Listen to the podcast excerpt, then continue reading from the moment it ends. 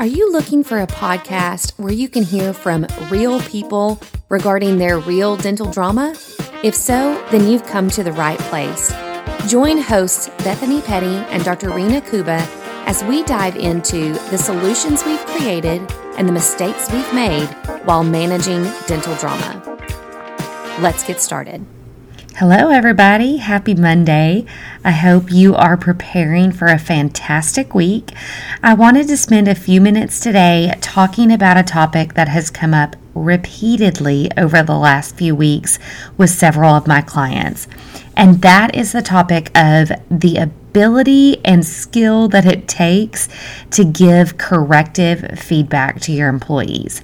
Now, I know as we've talked about all this effort to retain, retain, retain employees, it can feel a little bit counterintuitive to say that we need to give corrective action.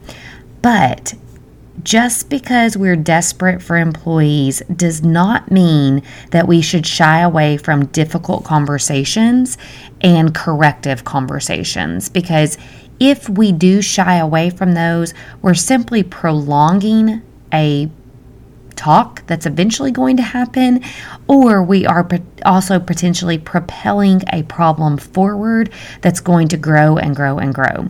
So I never ever recommend avoiding corrective feedback simply because we're worried about losing that person.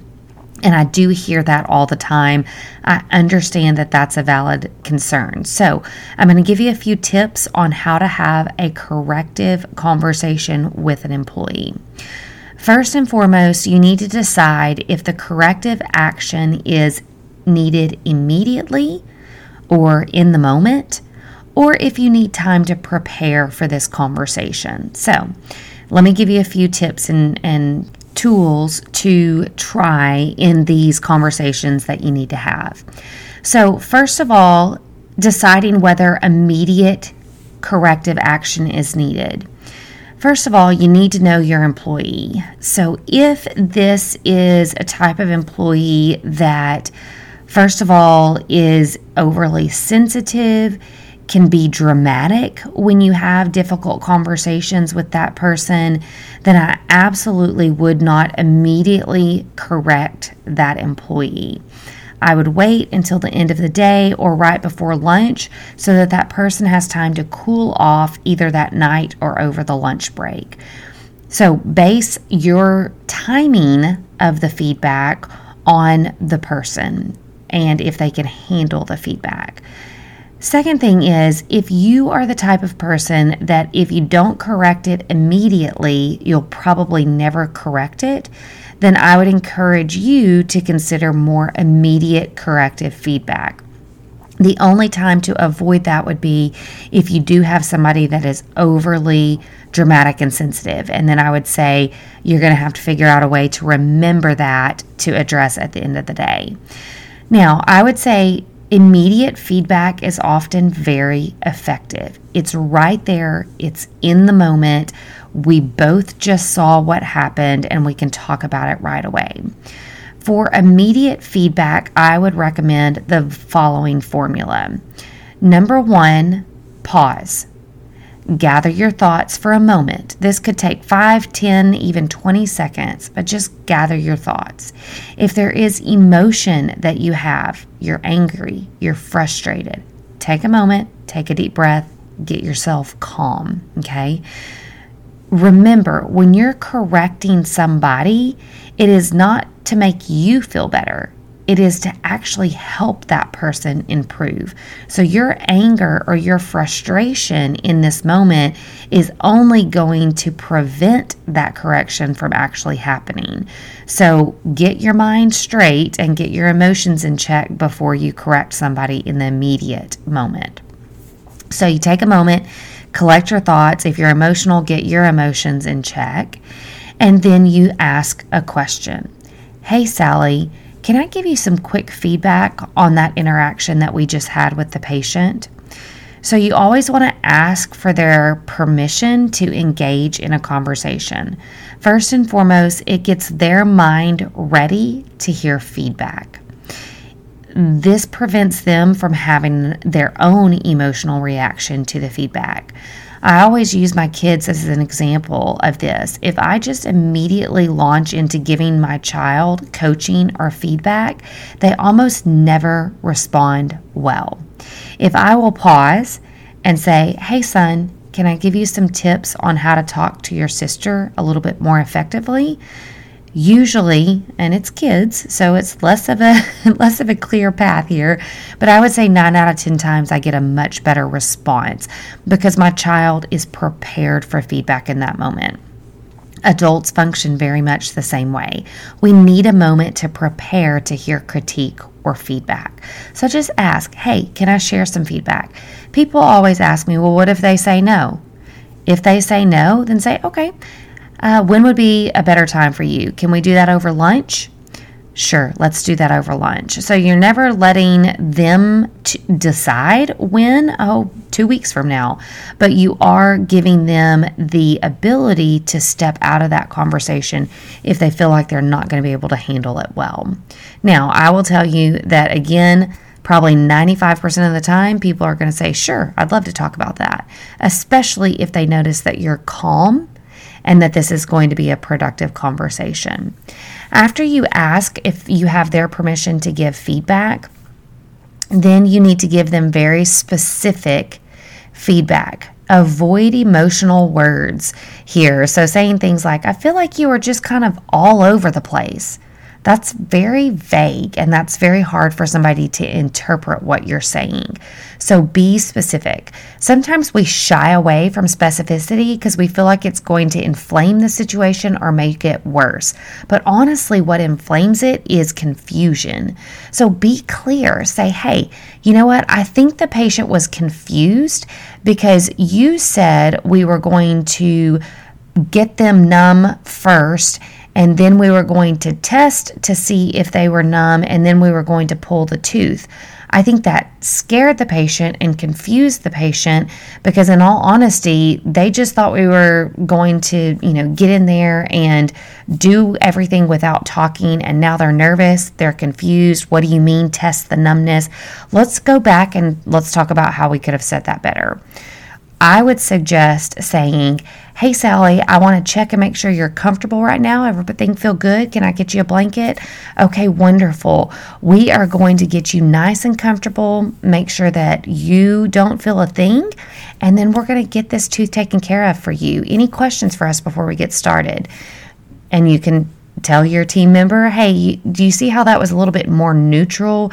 It took away words like, we're going to get you numb, and then we're going to test how numb you are, and then we're going to pull your tooth. All of that sounds pretty dramatic. Let's neutralize that a little bit, remove the chance that the patient gets confused or concerned about what you just said by saying it like I said it. Let me repeat that for you again. So, what you've done in that is you've given very specific things that they did wrong or could have done better. You've talked about the impact, how their wrong words impacted the patient and how you observed the patient get more anxious or nervous about it. And then you've told them specifically what you feel like would be better going forward. Then at the end, I would wrap it up with does that make sense, or do you have any thoughts on the situation? That way, it feels more like a conversation and less like just a bashing on them.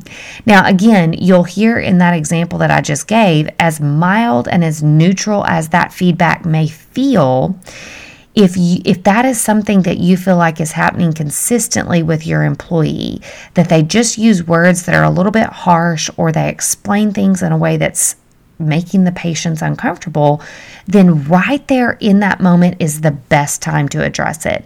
Because once you leave that room, you're going to forget how your employee said what she said. And especially if it's at the end of the day, your employee is going to have forgotten that patient altogether and how her words impacted the patient. So, immediate feedback, I should put a little asterisk here. I do not mean in front of the patient that seems to be uh, without question, but let me just say that just in case. I don't want that to be confusing.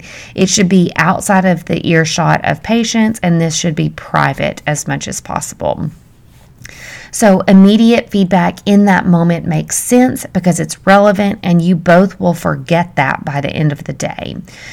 Now, there is a time and a place for prolonged feedback, meaning you need time to really think and put your thoughts together. In this particular case, it could be that you worry that the employee is going to be, be very emotional and you need time to really carefully plan out what you're going to say, or it's pretty serious offenses that you need to talk about big picture coaching that if it doesn't change, this is going to impact the employee's relationship with the practice, meaning they have a chance of being fired if they don't put this in line. So, in these particular cases, you really want to have more of a documented corrective feedback session, meaning you've put your points down on paper ahead of time so that you stay on track the employee can see very clearly what the points are after you've spoken with them, and it serves as a reminder to both of you of what went on in that conversation. So, in this particular case, this is a corrective feedback session, but it's definitely done at the end of the day. Depending upon your employee, I would either plan that in advance so that they know, hey, this I've got a meeting with the doctor at the end of the day tomorrow, and they have a chance to prepare for that. Or if they are overly dramatic and they're going to ruminate on this and make it a really big deal, then you could always surprise them at the end of the day with feedback. But you'll want to make sure to give them a heads up at least a few minutes before to say, hey, Sally, don't walk out the door. I wanted to have a conversation with you um, and give you some feedback before you leave for the day. That way, she doesn't leave without you knowing about it. And then also, she's got at least a few minutes to get her head straight before she enters that meeting with you. In this type of meeting, I would conduct it in a very similar way. The only difference is you're not really asking permission to have the meeting. This is documented counseling or doc- corrective counseling. And so you're going to have this conversation, and you've got a piece of paper in front of you that you need to walk through. What I would do is make sure that piece of paper is turned over. And then you would say to the employee as they come in, Hey, Sally, thanks for agreeing to meet with me today. I wanted to share some performance feedback with you, and I appreciate you taking a few minutes at the end of your day to do so it implies that Sally has agreed to this meeting. Okay, so I call that positive projection. It means you're projecting onto her the response that you want her to have. Once she has a seat, then you can say, Hey, I've kind of put together a list of things that I want to talk with you about. All of these are meant to hopefully make you more successful here in the practice. Would it be, okay if I just talk through these in the order that I have written down here? Sally says, Sure, I guess. Yeah. You're getting that some of that buy-in or some of that agreement that, that you need from her. Then you simply walk through. Okay, point number one. I have noticed that you are growing in frustration towards your coworker, Jennifer. I know she's new. I know she's been really frustrating in a lot of ways as she tries to learn things. She's asking a lot of questions. I've specifically noticed you on several occasions, so this is where we get specific, not just feeling. I've noticed you on several occasions, you will turn and roll your eyes at her and then speak to her in a very harsh way. I understand your frustration. So, first and foremost, I get it. It's frustrating to have to train somebody new, and especially when they seem to be asking the same questions, that can be really frustrating. However, I do view you as a leader on our front office team. And if our newest team member is experiencing a lot of frustration and disrespect from you, it sets the tone that that's okay. And I want to make sure you know that that's not okay. I'm really all about promoting an environment of support and respect and the actions that you're giving right now, specifically with rolling your eyes and raising your tone of voice and speaking in harsh tone to her, that doesn't uphold the culture that I'm really going for. And then the second thing that I wanted to talk with you about is some of that same tone is coming across to patients. I've watched as you've checked some patients out, and when they ask you questions, you tend to get huffy with them, meaning you'll do a real deep sigh, like, and then you'll answer the patient.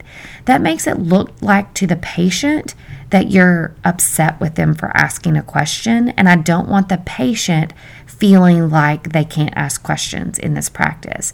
So, those are two things that I really need you to work on your overall tone, facial expressions, and body language need to be more positive and not showing the frustration that you've been showing. Sally, does that feedback make sense to you? And if so, what are some of the responses that you have for me? Any questions or thoughts? That's the way that conversation should go. First of all, you're referring back to your piece of paper and then uh, you're kind of wake, making your way through it without stopping because you don't want to get derailed on point one and never make it to point two. You kind of want to get your points out and then open the floor up for them to give feedback, ask questions, give their thoughts. Now, if it's an overly dramatic person and you're worried that if you open the floor up, for questions that it's going to go south real quickly, then what I would recommend doing is just saying, okay, those are my um, two points of feedback. I'm going to let you look at this paper here. Go ahead and sign that I've reviewed that with you. And then I'd love to chat with you more about it tomorrow after you've had some time to think about it. If you know the person is not going to respond well in the moment, then give her time and check back with her tomorrow. If it's a fairly neutral person, then definitely open the floor up in that moment for feedback. Most of the time, you're going to have a, an incredibly gracious response that goes, Yes, I know. I have been so frustrated. I'm sorry that you're seeing that and that's coming out in me. I'll definitely work on that. Sometimes you'll have an employee that gives a lot of excuses. Well, what you're not seeing is that Jennifer does this and Jennifer does that and Jennifer does this and they can easily deflect onto that person. If some of these things start happening, it's okay to listen. And then, as soon as she reaches a pause in her breath, say, Hey, like I said, I know there's some frustrations with Jennifer.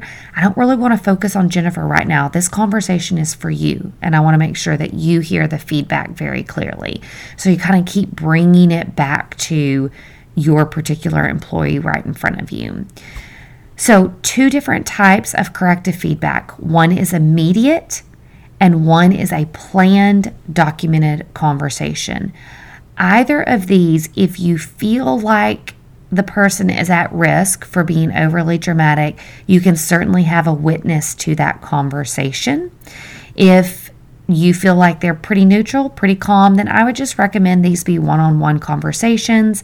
In the documented one, you want to get the employee's signature and the date to show that you guys talked about these issues. And then you yourself want to sign and date that as well. This goes into your HR file.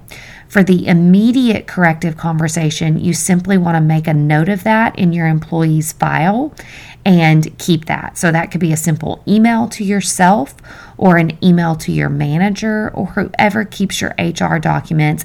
It just summarizes what you talked about specifically and the date of the conversation.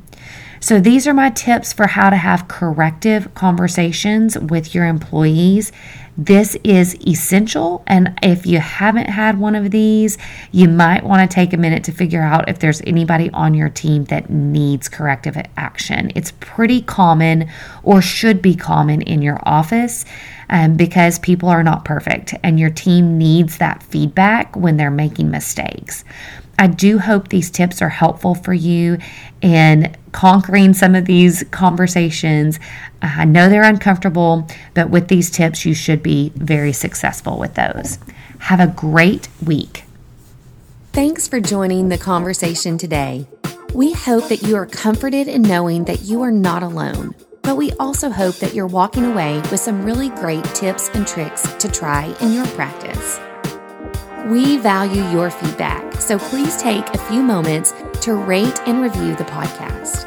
Finally, we want to make sure that we're covering the topics that matter to you. So track us down on Facebook, Instagram, and Twitter, and let us know what topics you want us to cover. As always, please know that we are rooting for you today as you manage your dental drama.